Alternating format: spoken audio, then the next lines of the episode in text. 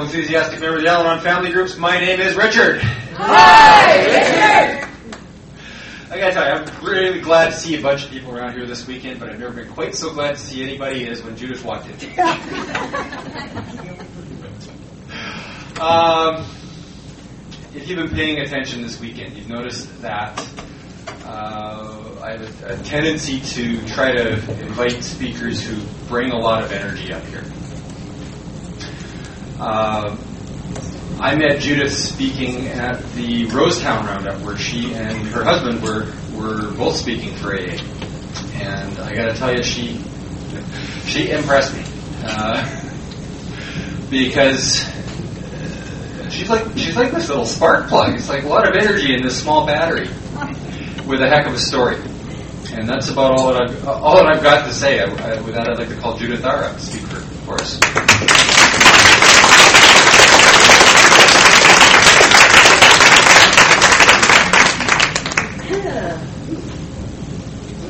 My name is Judith, and I'm an alcoholic. Hi, Judith! Oh my gosh, you guys are way too enthusiastic. Um, first of all, before I start, I'd like to have a moment of silence so that at least I can get my stuff together before I, I start my, my talk here. So if you'll join me in a moment of silence, followed by the serenity.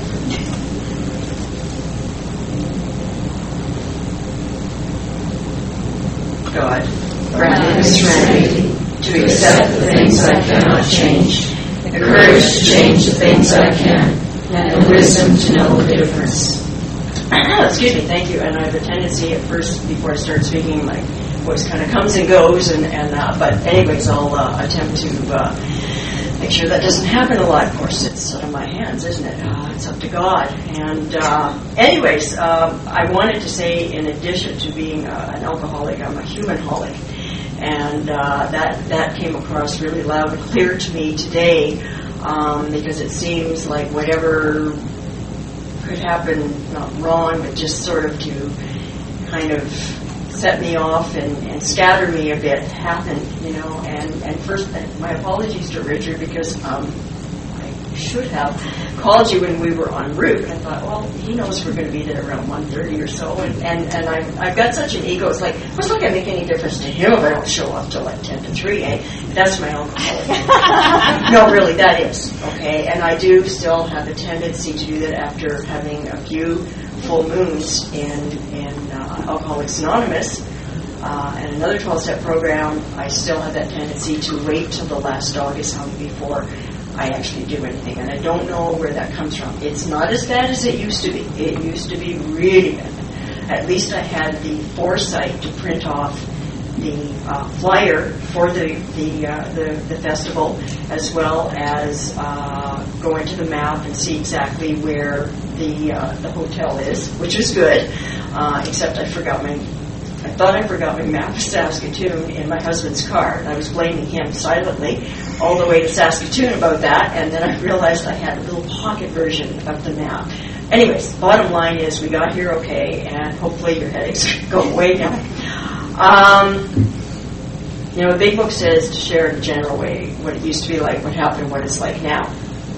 You sort of got the what it's like now kind of a sort of a, a little bit of it. Um, but I guess for me to start off, uh, one of the things, and, and, forgive me if I sort of jump around, I'll, I'll try and, and, keep as coherent as possible. I did make some notes actually when I was at a meeting last night. Um, it's still really, really important for me, and it's crucial and it's vital for me to attend meetings um, of, uh, of Alcoholics Anonymous because that's where I, you know, I get my, my directions of how to live life on my terms because before I came into uh, any 12 step program, I didn't have a clue. And that's why I used whatever it was I could to sort of, you know, sort of uh, commandeer my way through life. So, but the first thing I wanted to say was, um, and when Richard phoned me and we started emailing back and forth about, you know, kind of what, you know, he kind of the direction he wanted me to, to, to come in and that, um, I did start off my journey okay, uh, in ACA in Calgary, Adult Children Anonymous. So if you know, there's any doubters out there thinking that, you know, the word doesn't get out to other 12 step programs via the adult children program, let me tell you, I'm here to say that that's just not true. Um, I started there on the advice of a counselor. Uh, she suggested I go there because I was just having problems, period. And I guess it was, so I, I yeah, yes ma'am, I'll go, I'll go. And I went to a meeting, I think that night, and I just about ran out the door screaming when I had to read the 12 steps because they mentioned God. okay, this is a religious cult. And then when they got to the anonymity part, I couldn't pronounce it. And I, and I remember a few meetings I went to after that at the ACA, I tried to position myself so that I wouldn't have to come to the part where it says anonymity because I didn't want to screw it up. That's just what kind of a people pleaser and how much of a perfectionist I was. I just didn't want to mess up anywhere. And that's basically what got me to a- ACA. And then from there, you know, it morphed into AA and then another 12 step program. But, anyways, uh, hope I can remember most of my talk from Rosetown, but I can't. And like I've heard other speakers before me say that I've heard, you know, um, I have no idea what's going to, you know, come out right now.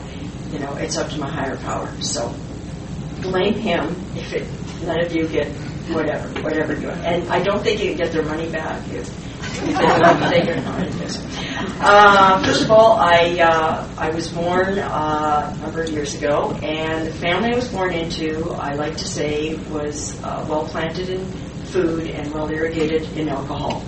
Uh, I came from a long line on both parents' sides of uh, alcoholics and other addictions, gambling, uh, drugs, food, you name it, they did it.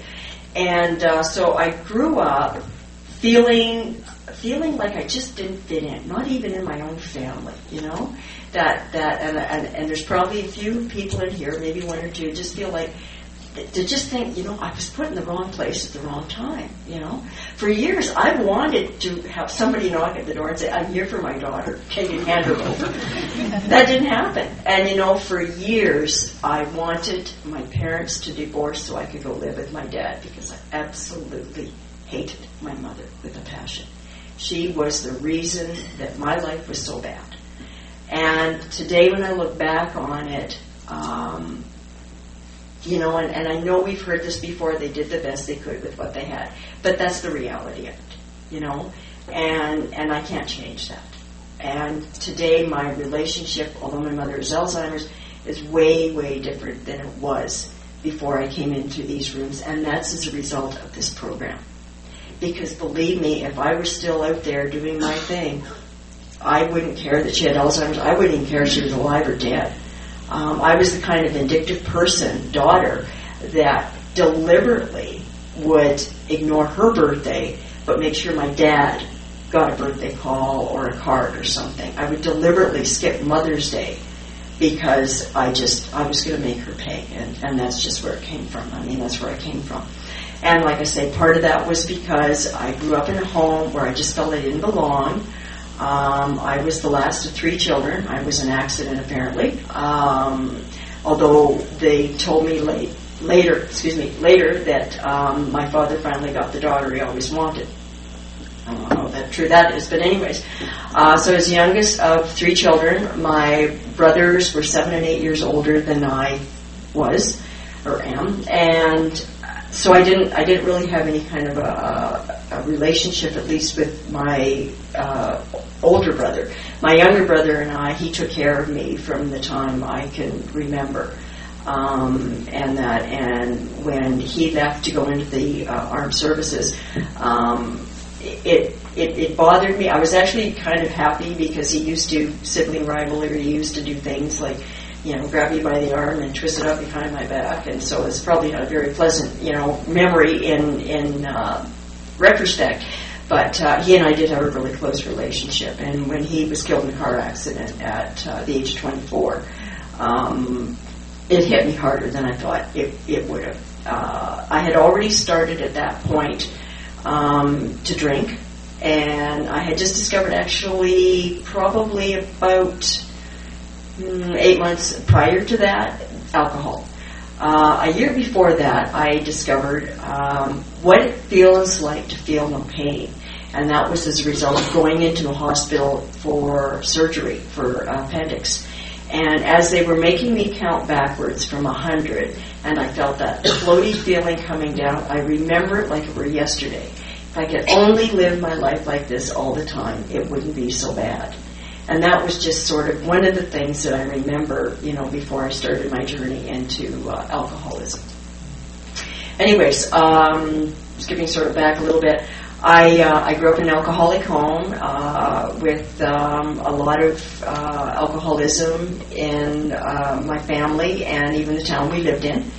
Um, I, like I say, I always felt that I'm not part of anything. Uh, my friends, some of them who went to church on Sundays, I was. It was like if we had railroad tracks going through our town, I would have been on the wrong side of the tracks because uh, I just did not fit in with them or or any of the quote unquote conventional, uh, normal, whatever uh, of society or what I thought should be should be normal. Um, I went to high school. I started high school, and and things just went from bad to worse. My insecurities, you know, I'm I'm an uh, egomaniac with an inferiority complex, an oversensitive egomaniac with an inferiority complex. I discovered that when I came into uh, Alcoholics Anonymous and went to a big book study. Um, and so I went into high school, and there, I that's when I discovered alcohol. And later on, I discovered drugs as well as some other things. But I'll focus on the alcohol today. Anyways, I discovered alcohol, and I was one of these people. You know, my parents drank and, and that, and I, I'll be honest, I really didn't like the taste of it. But once I could get that first drink down, and I literally sometimes had to choke it back then I knew everything. The rest went down really good, you know, and I had no problem. I could just, you know, keep on going. So I, I started drinking at the age of 16, and uh, I thought everybody drank like I did. Imagine my amazement when I came into program and I discovered that people, not everybody drank like I did. I did hang out with a lot of uh, kids my age and older who did drink like like I did, but not all of them did. So I uh, I came into the I came into um, uh, alcoholism at a very early age, and and I saw it all around me. And I drank uh, to escape. I drank to celebrate. I I drank for whatever reason there was. Any day that ended in the letter Y was a reason to drink. You know, I didn't have to wait for you know Sears days or Bay Day or anything like that. You know, today was a good day. And at first I was a, like a binge drinker okay, the only on the weekends, but then slowly they started sort of slopping over into Monday and Tuesday and Wednesday. And I remember uh, they had lowered the drinking age in Ontario at that time to 18, and I could not wait till my 18th birthday because, man, that I could drink without hiding it, and I was gone. So the day after I turned 18, I was on a bus headed for Toronto, the big city, the big life, and look out world, here I come. And one of the things that attracted me to uh, a big, you know, thriving city like that was the fact I really could be anonymous, even though I didn't know what it was at the time. I could drink, and nobody was going to tell me on Monday morning what I had done Friday night because uh, obviously we're not probably going to run into these people again. So that that for me was great. I loved that. So I went to Toronto, and I was uncontrollable. I really was. My drinking was just it was just terrible. And I remember ending up in a couple of emergency wards with suicide attempts, even though I never, con- it was never a conscious act of, well, yeah, it was a conscious act of, of wanting to kill myself, but I never put alcohol and suicide attempts together. To me, alcohol just gave me the strength to do what I had to do to get to that part where I was going to die and imagine how angry I was, especially at God, when, you know, I didn't die as a result of those actions. So I, I had a number of suicide attempts. remember one time I phoned a suicide distress line, and, and this lady, you know, I said, I just, you know, I took all these pills and, and I, I've been I'm drunk and everything. And, and you know she told me God bless her you know she talked to me for whatever. And then she said you know well you know call me in the morning just let me know how you're doing. I guess she didn't think anything was going to happen. And uh, and she probably you're drunk. And I can't blame her because I've done some 12 step monitoring and my home group in Calgary and I know what it's like to talk to a drunk person you know you just can't get through.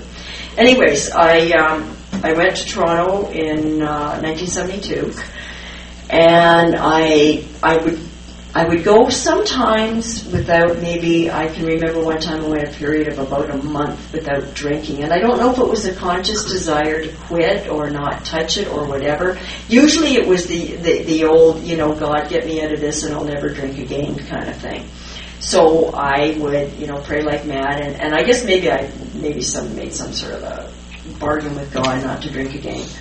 And I stayed dry for a month, and then I think on the 31st day or whatever, I decided I was going to celebrate because I hadn't had a, a, drink for over a month, right? And uh, so I, and I'd be off again, you know, and I never knew where it was going to take me. And one thing that I didn't know until I got to treatment that I was a blackout drinker. I did not know what a blackout drinker was till I came into uh, the program. And I, I sort of knew that I had a problem because I could never remember. I would be awake, but I could not remember it after a certain point in the evening what had happened. And I can remember going into bars or, or whatever, and I focus on, at that time, of course, they, they smoked in bars and stuff, and they always had like the, the matches in the ashtray and the, on the tables. And, and I remember thinking, I'm going to focus on that matchbook so that I can remember tomorrow morning exactly where I was and at what time, you know, sort of as a, a, a kind of a GPS system for me. And that, and I could never, the next day, it just, I had no recollection. I didn't even have a recollection of the matchbook, let alone anything after that. And I didn't know, like I say, until I came to treatment that I was a blackout drinker. But I was always afraid to ask people, do you, do you remember, do you, you know, do you ever have these periods where you can't remember after a certain point in your drinking? Because I just knew that I wasn't going to get the answer I wanted, you know. Um, I can even remember my mother, you know, me coming in one time, we were uh, visiting an uncle of mine. He was having a pool party, eh, and the man was just, well, a raging alcoholic, eh, high functioning, but, but an alcoholic and that, and uh, he had this incredible pool party. Eh? I mean, it started on Sunday and lapsed over. Actually, started on Saturday afternoon and lapsed over into Sunday. And I can remember my mother saying to me first thing Sunday morning, you know, because I came home drunk the night before. And I remember saying to me Sunday, "Don't you get like today, like you did last night? I don't want to see you coming through the doors like that again." And I had no idea what she's talking about because, as far as I was concerned, I was just fine, right? But I proceeded to get get drunk that day anyway. Says, you know, I guess out of spite or just because I'm an alcoholic. You know, and again, it wasn't until I came into the rooms of Alcoholics Anonymous and, and my first big book study, you know, found out that what I have is an obsession of the mind, you know, that, that tells me you need to drink, you know, a drink will make you feel better, everything's going to go away, you'll be tall, good looking and bulletproof, go ahead and do it, and then I have a physical allergy. Because once I start, I can't stop. One is too many, a hundred is not enough. Even th- and even though I had a hard time choking back the first one, I liked the effects of it. It was just I was just comfortably numb, and I could just I could just anesthetize myself. So that's kind of my alcohol thing, you know, and and that, and I and like I say, my outsides or my yeah, my insides look at your outsides, and I just I just couldn't measure up. So I drank, and then I discovered uh, pills along the way. Woohoo! Uh, they made me, or made me, they helped me function, so I thought, through the day so I could, you know, sort of work, and then at night I could go home and I could start drinking and, and you know, take off from there. But I didn't realize it was pretty lethal combination and that, and, and about the time I was mixing the drugs and, and the alcohol, there was um, uh, a person in the United States that actually did the same thing that I was doing, and she lapsed into a coma that lasted for I don't know how many years until finally she died. I think it was in sometime in the mid 80s, and that and I didn't I didn't realize that at the time, you know. And the more I'm in sobriety and I reflect back on some of the stuff that I did and some of the places I went and some of the places I ended up. I mean, God was obviously carrying me, God or a higher power or something. At one time, I hated that SOB because I just wanted to die you know, I didn't want to be part of this world. So my drinking lasted until I moved to Calgary in uh, 1980, and that was a geographic cure. But I had to get out of Toronto for certain reasons. And so I, the opportunity presented itself to go to Alberta, so I went to Alberta. And, you know, I, and of course I had that alcoholic thinking, it'll be different here, right? I'll go someplace else. And I mean, I moved, you know, within the same city, you know, a year, every year in a row, kind of thing, three, five years in a row. And because I always thought that new apartment or that new townhouse or whatever, it was going to be different. It's going to be a different neighborhood. But it wasn't. You know, wherever I go, I take me with me. How do I like the company? And today, I like it a lot better than I did those years ago, even as, as crazy as I can get today in sobriety. So I stayed, I guess, more or less drunk through the 80s or most of the 80s until one day the alcohol stopped working. And, you know, I, I couldn't, I didn't even, you know, get that sense of euphoria anymore. I just, I didn't get nothing. And that's when, that's when I hit my bottom. Because I couldn't get drunk and I didn't know how to live sober. So I I actually read an article in a newspaper. Um, oh yeah, I was looking to get into a relationship then. yeah, when all else fails, you know, get into a relationship, just see how really sick you are.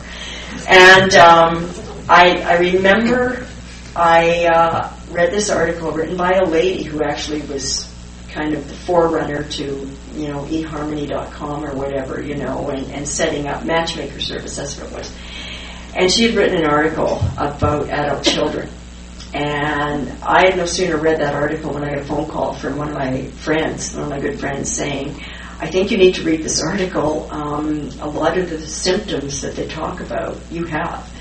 You know, uh, the people pleasing, the, you know, lack of, you know, fearing everybody and everything, and just, just in general, just fearing the world and life itself. And so that's when I went to the company I worked for. They had an assistance program there, and I went through them, and they sent me to a counselor. And ironically, they sent me to one who specialized really in 12 step uh, recovery. And I don't know why that was. I certainly didn't go to them saying, well, I got this drinking problem or I had this drug problem whatever.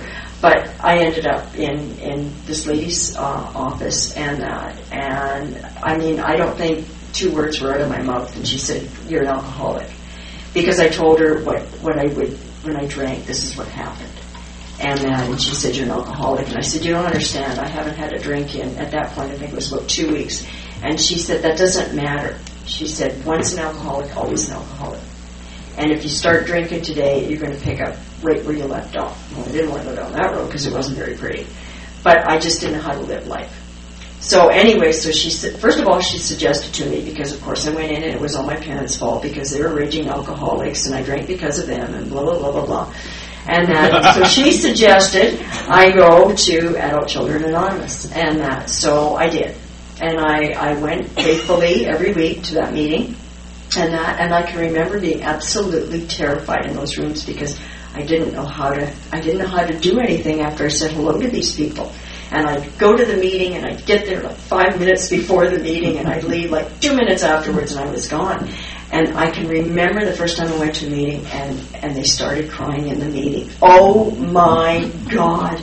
I am definitely not in the right room here because, for one thing, I didn't know how to cry unless I was drunk. And secondly, I didn't know what to do. I wanted to fix these people. You know, they needed my help, right? And I needed to, you know, I just wanted to heal and they'd be okay. And that didn't work. So I had a really difficult time um, in, in that particular fellowship until uh, one of the members one evening mentioned that they had come back from a treatment program and they had and they had gone down for uh, family program, but they had to go to a couple of AA meetings. So I thought mm, that sounds good to me. So, anyways, by that time I had already put my name down to go to this treatment center on the family program. That's like for the family, like children of, of alcoholics and, and that. So I put my name down for that. So, and I filled out a survey that they'd sent to me about why I thought I needed to be there. And dumb me, you know, they said, have you ever had alcohol or drug problems? And I said, well, I used to do blah, blah, blah. And the next thing you know, I'm getting a phone call saying they don't think I should come down on the family program. They think I should come down on the actual Alcoholics Anonymous recovery program. I was choked. I got on that hotline to my counselor and I said, well, I'm not going to this thing, blah, blah, blah, blah, blah. Until, like I say, this lady came into this ACA meeting and told me that, you know, they're not that bad in AA. So anyway, so I, I went to a meeting. I thought, well, see, this is another thing. I never like to start a job or a task until I know exactly how to do it. And as probably some of us know in here, it doesn't work that way, right? So I thought before I get to this treatment center, I better know a little bit about Alcoholics Anonymous. So I went to a few meetings.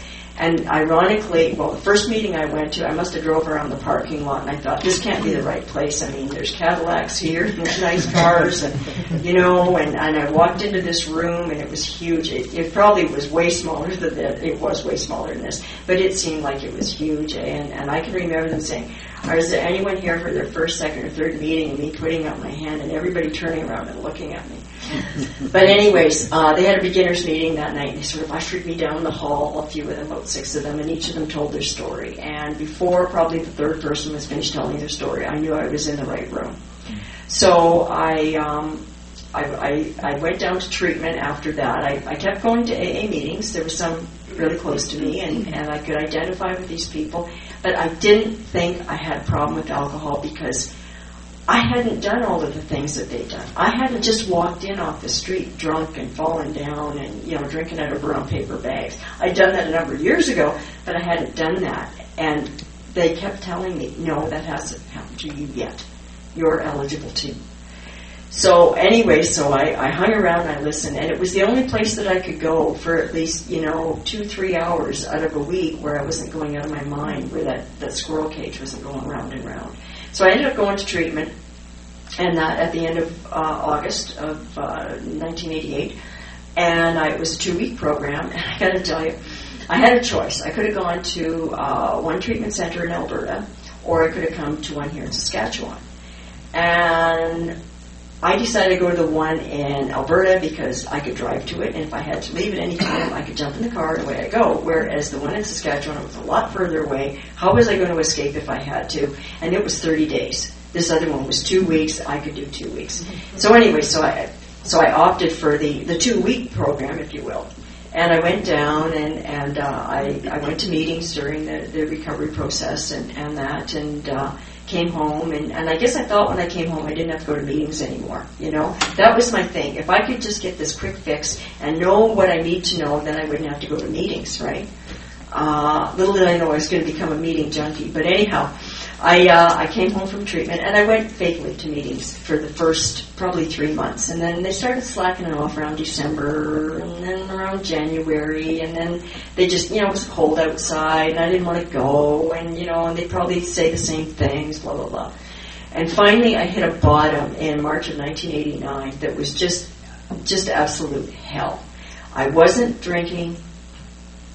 I don't really think I wanted to drink again, but I didn't want to live anymore. And I didn't know how to commit suicide without alcohol. So I was, you know, really in a, a double bind. So I um, had run into a friend of mine, um, and about a week and a half prior to that, and he said they were starting, a, a, they just started a new meeting over uh, on Macleod Trail in, in Calgary, and that, and I thought I knew he was going to be at that meeting. So I got in my car that Sunday morning. I'll never forget it. Jumped in the car and I drove like mad over to that meeting. And he wasn't there. He was chairing the breakfast meeting that we have, or that they have in, in Calgary on Sunday mornings.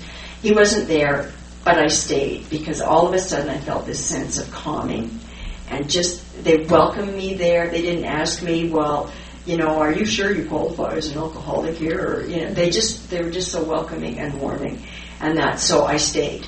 And that's when I did, you know, you've heard the 90 meetings in 90 days. That's when I did my 90 meetings in 90 days. And that group had a meeting every day of the week. Uh, they had meetings at noon and at 5.30. Uh, they had evening meetings a couple of nights a week. They had a ladies' meeting on Monday nights. They, they had a living sober meeting on Saturday mornings. So I went to every meeting I could because I just needed, I was just that desperate. That's also when I got a sponsor you know, up to that point, I had I hadn't even really read the big book. I didn't understand like how it works. Who, who wrote this stuff, you know? And I had a big book, and I I could identify with the stories in the back, but I didn't know squat about the rest of it. The first 164 pages meant nothing to me, and it wasn't until I got into a big book study in September 1989 that it really started to click with me, you know. And, you know, and went through the steps. I got a sponsor, went through the steps. Um, let me back up a little bit. I also got, you know, they say, you know, you don't change jobs. When you first get in recovery, you don't change jobs. You know, you don't get a new one. You don't leave your old one. Uh, if you're in a, if you're in a marriage and you want to leave, you don't leave. You know, or if you're not in one, you don't go find one. Uh, and I did pretty much all of those. Um, within the first three months of coming into AA, I changed jobs. Um, and then about six months after that, I got into a relationship. And I thought it was okay because I sort of never acknowledged that I was in that relationship until two days after my first birthday. So it's like, well, I'm in under the wire, right? It's sort of like a vaccination shot, you know. Well, it says, you know, two weeks before you leave the country, so you leave the day after the two weeks is up, right? So I uh, I got in the relationship with uh, someone who was 21 years older than me. I don't think I was consciously looking for a father figure, but that's what I got.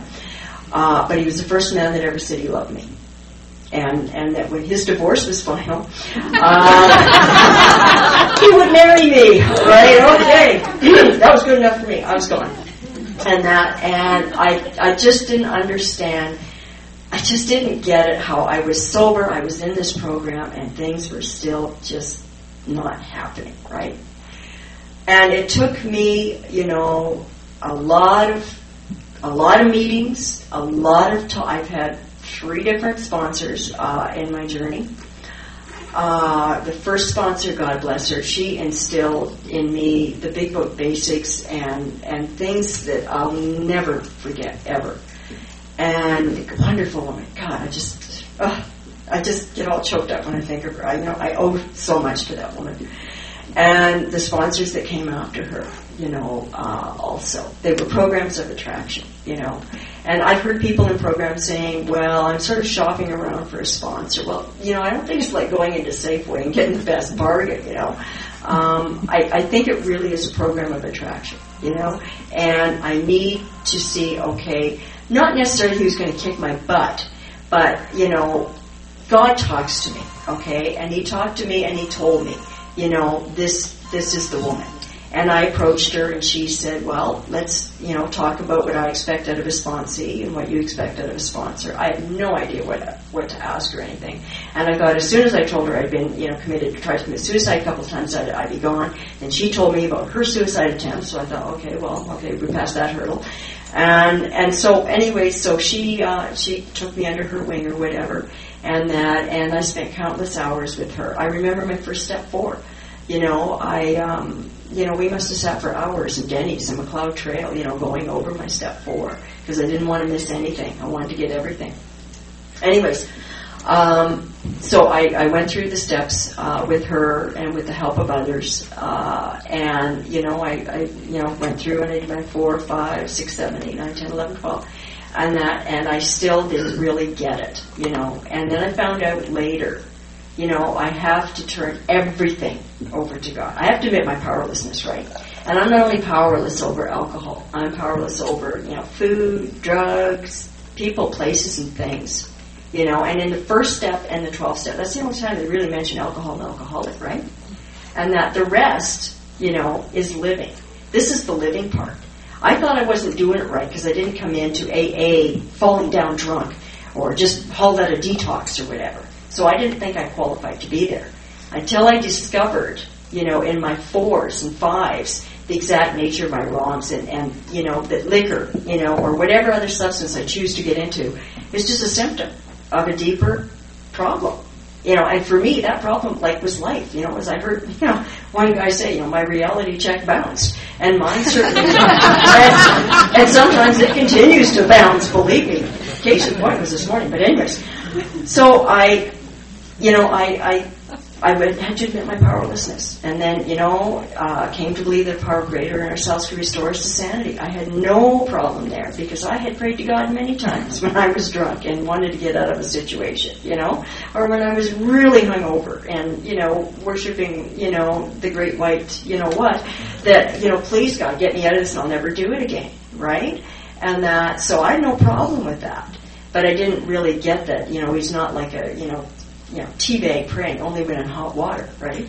So I, I had, it was in AA that I discovered, you know, uh, a power outside of myself, you know. And for a long time, it was it was the people in the rooms, you know, God with skin on. I heard that early on in my sobriety, and it was like, you know, not not to put them on a pedestal because you know um, they can they have clay feet and they're not going to you know be infallible. But it was enough to get me through till I could. You know, I don't think I even had a loving God until probably about five or six years ago. I can remember, you know, my sponsor and her husband saying to me, "You can borrow ours because apparently yours is really kind of still punishing you." And that, and so, but that was okay, whatever it takes, right, to get me through to where I got to go. Um, you know, made a decision to turn our will our lives over to the care of God as we understood it. You know, sometimes I still don't understand it, but you know, I just got to trust the process that it's going to work.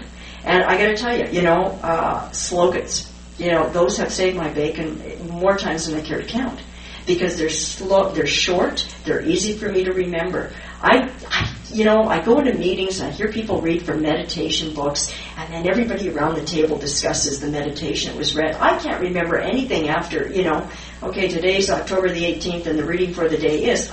Forget it. You know, I just can't, I can't do that. And I don't know if it was the years of alcoholism, could be, or the drinking or whatever, killed a lot of brain cells. Um, but I remember taking a lot of vitamin B12 because somebody said, well, that'll replace the brain cells. But anyways, um, I can't retrain much after, you know, they they sort of cracked open the book. But I could remember the slogans, you know, and things, such simple things as, you know, first things first, you know, and what's in front of me that needs to be done, right? And it was ingrained in me from when I got my first sponsor, you know, to when all else fails, use that big book you know. And I remember her telling me, you know, if you have to sit on that big book, then do it. And I can tell you guys, without lying, I have had to go to bed at some nights and have that sucker under my pillow because I just didn't think I was going to get through without it. You know, and, and so I did. And so I guess for me that's, you know, it's also the program itself became a higher power, right? For years it was people, right? It was my my former husband, it was, you know, my boss, it was whatever, you know, that was the higher power, you know. And today, you know, it's a God, and sometimes, like I say, am I misunderstanding? Whatever. Um, but I know that I'm here today, and I'm sober, and I'm relatively sane. Uh, so I know I know that that part I, I got it. Believe it or not, I got it. Um, you know, so okay. Step three, you know, turn everything, and that's everything. That's not just the select things that I want to turn over and hang on to some of the others. And I got to tell you, you know, when it gets to my character defects, everything I've let go of has claw marks on it, right? Because I, I continue to hang on to it, you know, and not because for some reason I think that I can fix it or make it better, you know, and, and that's just not reality, not for me or probably anybody else. Step four and five, you know, I really no problem writing down my resentments because I had a lot of them and that, and I had like pages and pages of people that I hated. If you looked at me the wrong way, your name went down on that list, you know. And that, but I was told to do it. You know, when I would start to doubt things, I was told to do it. And I can remember one fellow. Um, I was at a roundup, an AA roundup, and I was going through some trials and tribulations, and that. And he said, "What step are you on?" And I said, well, I'm writing up my step four. I started it like in October of 89, and this is September of 1990, and I'm still writing on my step four, right? And that, and he said, it's called the AA squeeze play. You know, you're, you're stuck in the middle, you know, you, you don't want to go forward, but you don't want to go back either. So his suggestion was that, you know, I finished that four. Doesn't matter if it's perfect, doesn't matter if it's everything, because guess what? I could do another one down the road. So I did it, and my sponsor got on my case, you know, not in a gentle way, you know, like how's that four coming, you know, blah blah blah. Then people that I had come into the program with started coming to meetings and saying they've done their fifth step. Well, then I got fifth step envy. You know, it's like I want to be where they are, right? So I was told, it's suggestion, not told. I was, I heard, whatever, that if I book the appointment to do my fifth step, I'm probably going to finish the fourth step. Well, the morning of the fifth step, I'm madly writing out my last few resentments right before I go into the room to give it away. And I got to tell you, I didn't. I probably covered a lot of stuff, and, and it was probably content, and I probably didn't really understand the whole purpose of doing it. I mean, I I didn't do a, a searching and fearless moral inventory of my stuff. I did of everybody else's and what they'd done to me, right? So I, but I did the best. That's all I knew how to do, you know. And and again, you know, waiting till the last minute to finish these things off. Okay, I, that's what I did. So anyway, so I I go into uh, to do this fifth step, and I'm madly writing, and I, I, I it took I, had to take like four hours to do it. But anyways, and I thought, you know, uh, quantity is everything. I discovered later on that's not necessarily so, um, because I thought the bigger the step for, the better, right? So I went and I did my fifth step. The lady didn't die, throw me out, or anything like that. We went out after it was it was uh, I finished, and that we burned my my fourth step. I thought the pages were gonna. I thought they were going to burn forever, but anyways, uh, burned the pages. I'd already made my my list, okay, my amends list, step eight, okay, when I did my step four list, and I had I had like 230 names or, or issues on that. I had names, I had places, I had institutions, you name it, I had it. Because it said, you know, everything that goes down on your four, you got to put down on your eight, right? Well, I've learned since then that that ain't necessarily so.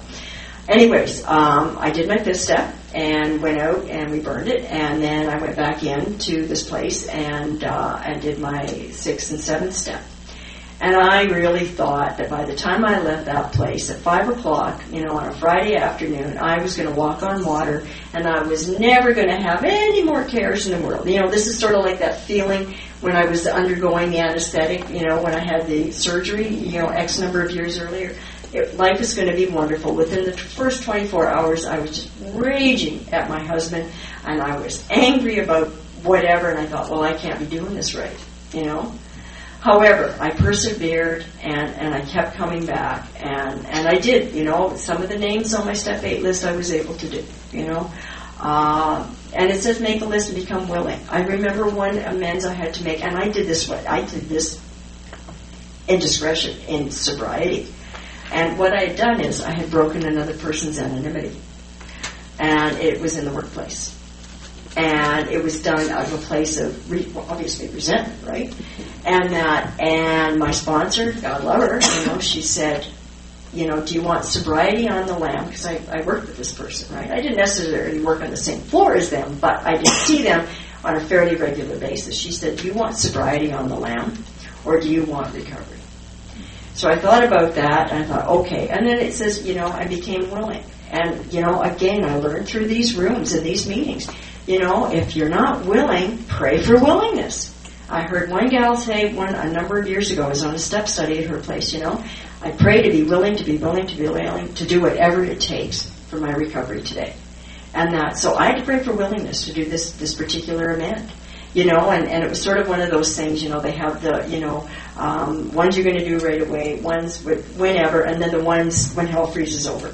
She was actually on the hell freezes over one. Amazing how quickly hell melts uh, when you ask God, right? And uh, I actually ran into her in the elevator one day at work. And and I and I, I can remember it again like it was yesterday. I, okay, God, if I'm meant to make this amend, put her in my path. Oh, God, He did. He also put somebody else on the elevator at the same time, and I, whew, saved by the bell. Don't have to do it here. He got off at one floor, and she stayed on the elevator with me till we are going down to the main level. I had eight floors to do this or die. Anyways, by the time we got to the main level, I had told her, you know, I broke your sobriety or your your uh, anonymity. Um, she thought it was my spouse that had done it because she kind of had it in for him. But anyhow, um, I said it wasn't him; it was me. Uh, I was wrong. Um, will you forgive me? You know, uh, will you forgive me? Four simple words, right? And that, and and I had to remember, you know, in step nine, you know, like if they don't have to accept it, right? They just they'll do whatever it is, and, I've heard people, you know, have said, you know, when they've done their nines, they have everything from buzz off and not a nice way to I accept your amend to nothing, right? Doesn't matter what that person if they say I accept or I don't. But thank you, God, my first real amend, and she accepted it. And it was like, oh my God, this isn't as hard as I thought it was going to be. And that was one of the biggest ones because most of the other ones had been done when I was drinking, right? And that, so I kind of had an excuse for those. And I was also told that I don't necessarily put down the bar buddies, you know, that maybe I got into a squabble with, you know, X number of years before, because they probably weren't going to remember any of it anyways. So I I became willing and I made the amends and I continued to make the amends. And again, I thought that was a one-shot deal. You know, I, I write my names and I systematically actually wanted to go through and, and tick them off as I went through, and, and it didn't work that way. You know, um, I have the list at home someplace. I have no idea where it is, and that. And sometimes I, when I come across it, I look back on it. and I think, oh yeah, I can remember to do this. This is kind of cool. Um, so you know, and to accept when to do so would injure them or others. You know, made you know may direct them as such people wherever possible, except when to do so would injure them or others. I love what one guy says at our meeting. That's the caveat, and I always go on so that I don't necessarily have to do it, right? You know, it's sort of the legal loophole of not having to complete your step nine.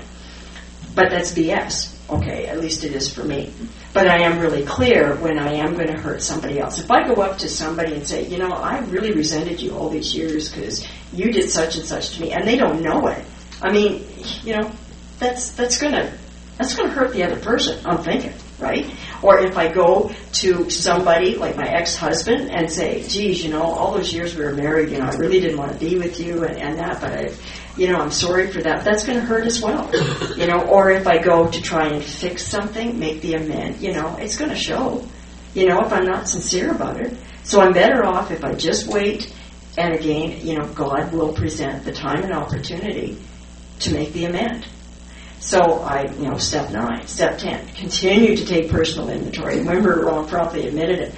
You know, I heard step, you know, 10, 11, 12, you know, are the maintenance steps, right? And step 10 was a way to not have, for me, have to do step four all the time but I didn't use it that way in the beginning. You know, I figured it's sort of like vacuuming your carpet. You know, oh, you don't have to do it unless you see tracks in it, right?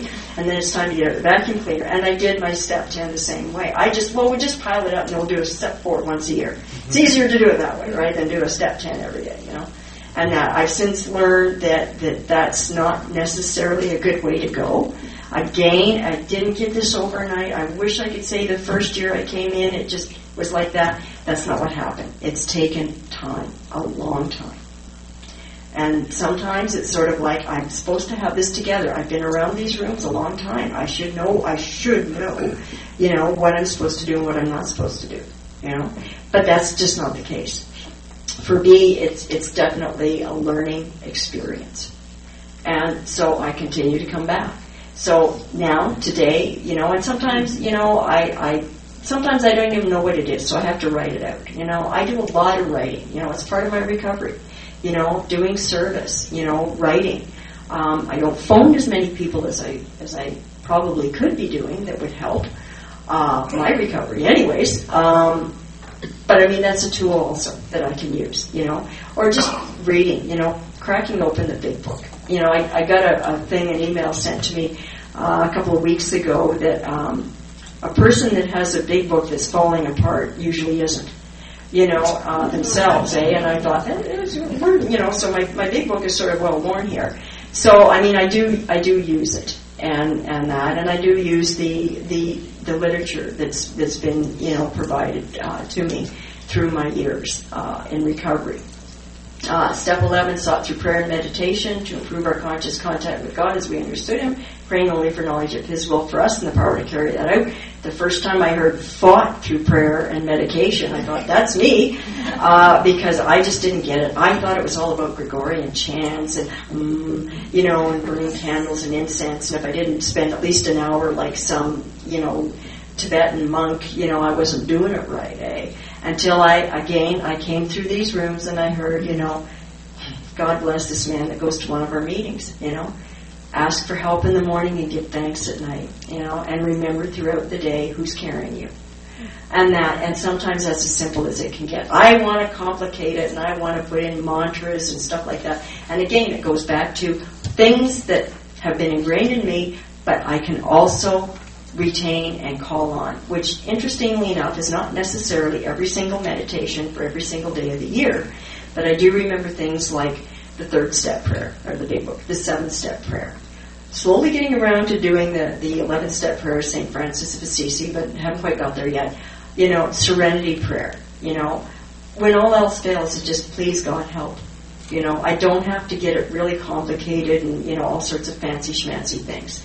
And I needed to hear that again, you know, because I thought I wasn't doing it right, you know. I thought I had to go off and become a nun, you know, or, or, or, you know, like again, turning my will in my life, you know, well, if they want me to be a nun in India, I guess that's where I'm going to go.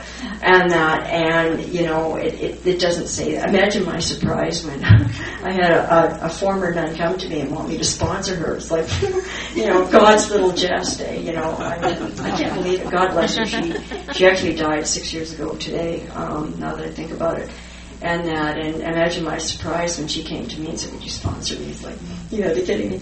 Anyway, so so step eleven to me does not have to be you know smoke and mirrors and everything. You know, it can simply be just going to a meeting, just asking for some quiet, just slowing myself down. You know, taking a few deep breaths and saying, "Okay, God, it's your deal, not mine." And I've had to do that a lot. And that, but guess what? You know, whatever was going on before that particular moment it just didn't seem to be so bad after I had done that. So I, I've learned along the ways and, and through the years. Um, step 12, you know, having had a spiritual awakening as a result of these steps, we try to carry this message to alcoholics and practice these principles in all our affairs. Um, I I certainly went through the steps, and I love what one speaker said uh, a number of years ago. He said, you know, he said, I absolutely hate it when I go to a meeting and say, oh, having had a, a spiritual awakening as a result of these steps. He said, it's not our result, it's the result. And I've hung on to that ever since. You know, because that's, it's very crucial, you know, there's, and I was told this again a long time ago. There's 12 steps and they're in an order for a reason you know, and that, and of course, there's probably people in here that I'll do, I'll do fine on one and twelve, right? And uh, and it just doesn't work. I did try that, you know, uh, or the or the or. Or the AA, AA walls, one, two, three, one, two, three, you know. And again, that doesn't work. You gotta, you gotta do them all, you know. Um, I love it. Yeah, one of the elevators is out of, is out of commission. I remember a, a convention I was part of uh, about uh, 12 years ago, and and that it's a, you know the elevator you know to serenity is is uh, is out of order. You must use the steps. You know, so that's what I continue to do. At least I try to anyway. So and you know having a spiritual as the result of these steps, okay, and that and, and that's okay. I can I can I can deal with that, right? It's the second part of step 12, you know, and to practice these principles and all our affairs. I don't have any problem really reaching out to another alcoholic, and, and I've done service. Um, that's another part of my journey. Um, I had to get into service uh, simply due to the fact that they told me that, you know, when you're in self, the best way to get out is do something for somebody else. So I, I got into service in my first AA home group. I was their secretary. I became literature person. Um, you know, I've, I've done a number of things through the years, um, you know, as, as part of my service work.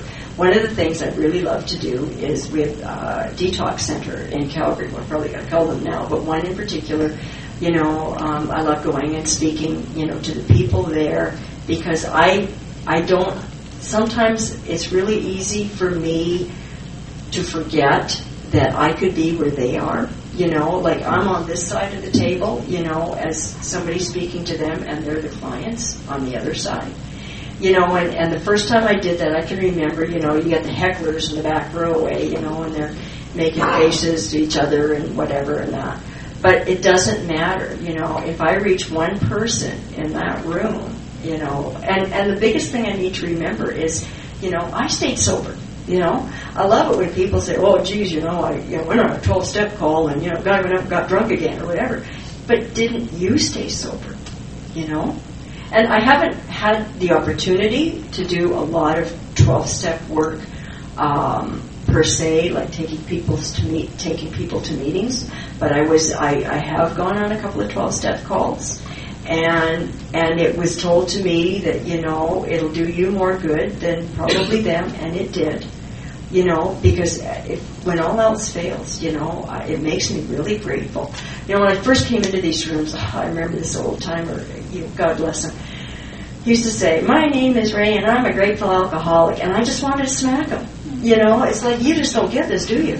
you know, and and so again, you know, it took me a lot of meetings, a lot of step studies, a lot of fourth and fifth steps, you know, to, to do what I have to do to get to the point where today I'm grateful. You know, um, I was at a meeting last night. You know, it, it used to be, you know, the glass is half empty. You know, um, or you know, there's a lot of horse manure around here. Look at look at this. We're up to it in our, our knees, right? Never to, to look at there must be a pony here someplace, you know. So that has turned. That has changed for me, you know. Um, you know, I've got things down here that I think I've touched on. Acceptance. Um, I was speaking to Karen just shortly before I got up here, you know, and we're talking about Dr. Paul, you know, and he, he wrote acceptance in that, and and a number of years later when he was speaking, you know, he wanted to clarify that, you know, a lot of people assume or read that as, you know, acceptance is all their answer, you know, is their answer for, for the, whatever problem there is, and that they had to like it, you know, go through with a big smile pasted on their face, and that that's that's not what was meant, you know. I have to accept it doesn't mean I got to like it, right? Because the more I fight against it, you know, the worse it becomes. And and it's just it's it's just never going to be. It's it's just not going to work right? So i need to accept where i am and let it go. Um, yeah. I um, i'm in another 12-step program along the way i, I discovered that, that food was another drug that i, I used um, and i went into uh, that program uh, again i was going to go in there get a few meetings under my belt and leave never go back and imagine my amazement that after 17 years I'm still there. Go figure. Um, you know, and, and I spoke about my mother when um, when I first started, and, and my hatred for her. Um, she was one of the reasons why I decided not to have children, uh, because I thought I just don't want to be the screaming lunatic that she was, right? And that, and she's a nursing home in Calgary. And part of my dilemma when I got here today is um, I want to go and see her next week. She probably doesn't know who I am from the nursing attendant that's going to come in and, you know, clean her up for supper tonight. You know, she probably doesn't. But I know. And that's the difference today. And it's as a result of this program. It's not anything I've done. It's everything that you guys have done and what you've showed me how to do and continue to show me how to do. Um, you know, I hear people in, you know, say, well, I haven't been to a meeting in three months or I haven't been to a meeting in 10 years or whatever. God bless them, more higher power to them if they can do that. I'd be out barking at cars. I need to get to meetings, you know, because I'm really a sick puppy. Even after a few full moons, I still don't have it together, you know. And I was in a state coming in, coming into uh, Saskatoon today, and my lovely husband here, my my new husband here, my better husband, uh, uh, was, uh, you know, was sort of talking about, you know, I was asking him to, to, to find out where in the map exactly where Cardinal Crescent was. and he says, geez, I could hardly see out of these glasses. And I thought, well, you know, that's not my problem, okay? you know, like, do something about it. I need to know where this, you know. So, anyways, God actually put a red light right then, and I was able to look at the map myself. I mean, I a rough idea where it was, but I, I needed to know exactly, right? So, and, and then he gets on the elevator, and he's, what are all these bumps for on the, on the buttons? Okay, they're the braille ones, right? And it's like, and I, I re- my apology, sweetie. it was like, they're for the braille people. They're people can't see. You know, it's sort of like, don't you know that? And I, I stop, and it's like, you know something? You know, lack of planning on my part does not constitute an emergency on his part. So, and I, so I need to remember this stuff, you know. And I mean, there's, I could probably go on for hours. Richard gave me the high five a few seconds ago, about two minutes ago, three minutes ago, whatever. So all I can say is, you know, this program it works. Um, and I, I sometimes, you know, when when people come in, they say, well, how does this program work? I want to tell them in 25 words or less, but you know, the reality is I can't. I've got to put in the time. You know, I've got to put in the time. I've got to do the work. It's that simple. You know, um, if I want the life that I have today, that's what I have to do. And today, my life is quintessential, better than it ever was, ever. Even despite the fact things don't always go my way, and that as they didn't this morning. But that's another story. Um, that's just what it is. You know, I do the footwork and then let it, let it go. You know, give it over to God, and that because me hanging on to it's not going to change what's happened. you know? And when I can do that and step back, then the answers come, right? So that's what I need to do today. So, you know, um, I thank you for, uh, Richard, thank you for when he phoned me. It seemed like a good idea at the time to say yes. And that, and I said, oh yeah, I'm really pumped and everything, you know. And that, and my sponsor this morning, you know, God bless her, you know, she said, you'll do fine, you know, you'll, you'll just be fine.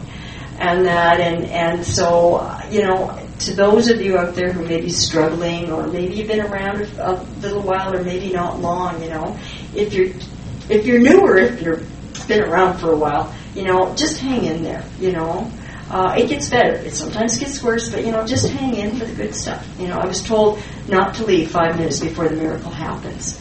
You know, and I've got a lot of miracles in my life today that that I wouldn't have had before this program.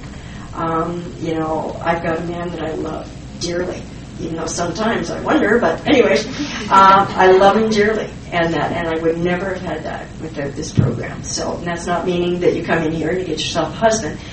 But what I'm saying is, you know, there are gifts in this program. You just, you just have to, you just have to hang in there and work for them, and, and they'll come.